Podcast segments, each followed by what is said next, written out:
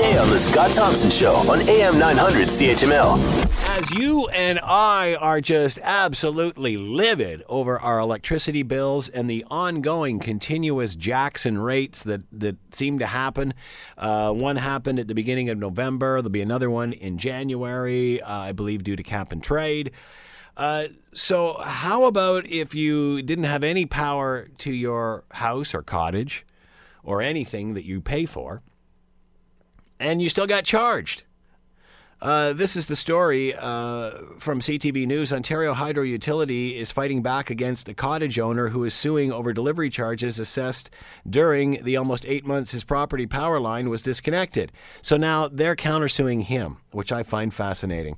Hydro One has submitted a statement of defense in a Durham Region Court in which it defends uh, in which it defends its practices. Delivery delivery charges are quote based on the amount of electricity used by the consumer and other components. That is a fixed charge charge, not dependent on the customer's electricity consumption.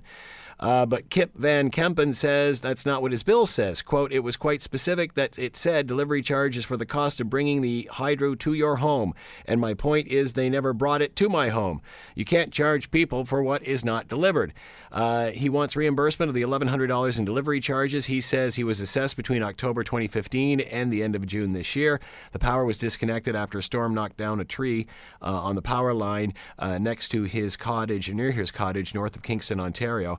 Hydro One was unable to fix the line at the time, and it wasn't fixed until the following June uh, that the cottage had power again. The utility says delivery charges are laid out by the Ontario Energy Board and that everyone must pay. Previously, it said a monthly flat rate delivery charge. It assessed the if the utility company's equipment, including a smart meter, is still on the customer's property, and that Van Kempen should have canceled his service and returned Hydro One's equipment if he wanted to avoid paying the automatic delivery charges.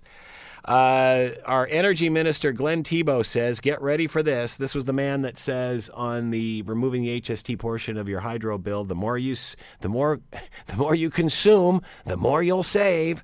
The higher your bill goes, the more you'll save. Uh, I can understand people's concern when it relates to the delivery charge because there's not a lot of understanding when it comes to that. No, there isn't. And I believe that's done on purpose. It's called passing the buck. Uh, our energy minister continues with he says every hydro customer must pay for the wires, towers, and smart meters that make up the system. If it wasn't for the delivery charge, we wouldn't be able to get power to your home. He then conceded that he is considering reworking the definition of delivery charges on your hydro bill. So what? We'll understand it even more? Man, how about just taking responsibility for high prices and gouging us? and not delivering the service instead of reworking the fine print. Uh, Hydro One is asking the court for Van Kempen to pay its legal bills. Then they've got the nerve to ask this man to pay for their legal bills. Uh, joining us right now, Kip Van Kempen is with us, cottage owner, fighting Hydro One. He is with us now. I called him and said, "Hey, wait, you guys have made a mistake. You've you've charged me a delivery charge. Oh, well, you got to pay the delivery charge." And I said, well, I wasn't even connected. Well, no, no, you've got to pay it anyway. And uh, I, I mean, I and really that's ele- and that's eleven hundred dollars over that time period. well, it's not quite eleven hundred. Right. Uh, I think the m- amount is actually a bit less than that. But now, what we're really fighting about here, uh, Scott, is the principle of the thing. Yeah. How can you charge for what's not delivered? And I've used the analogy before.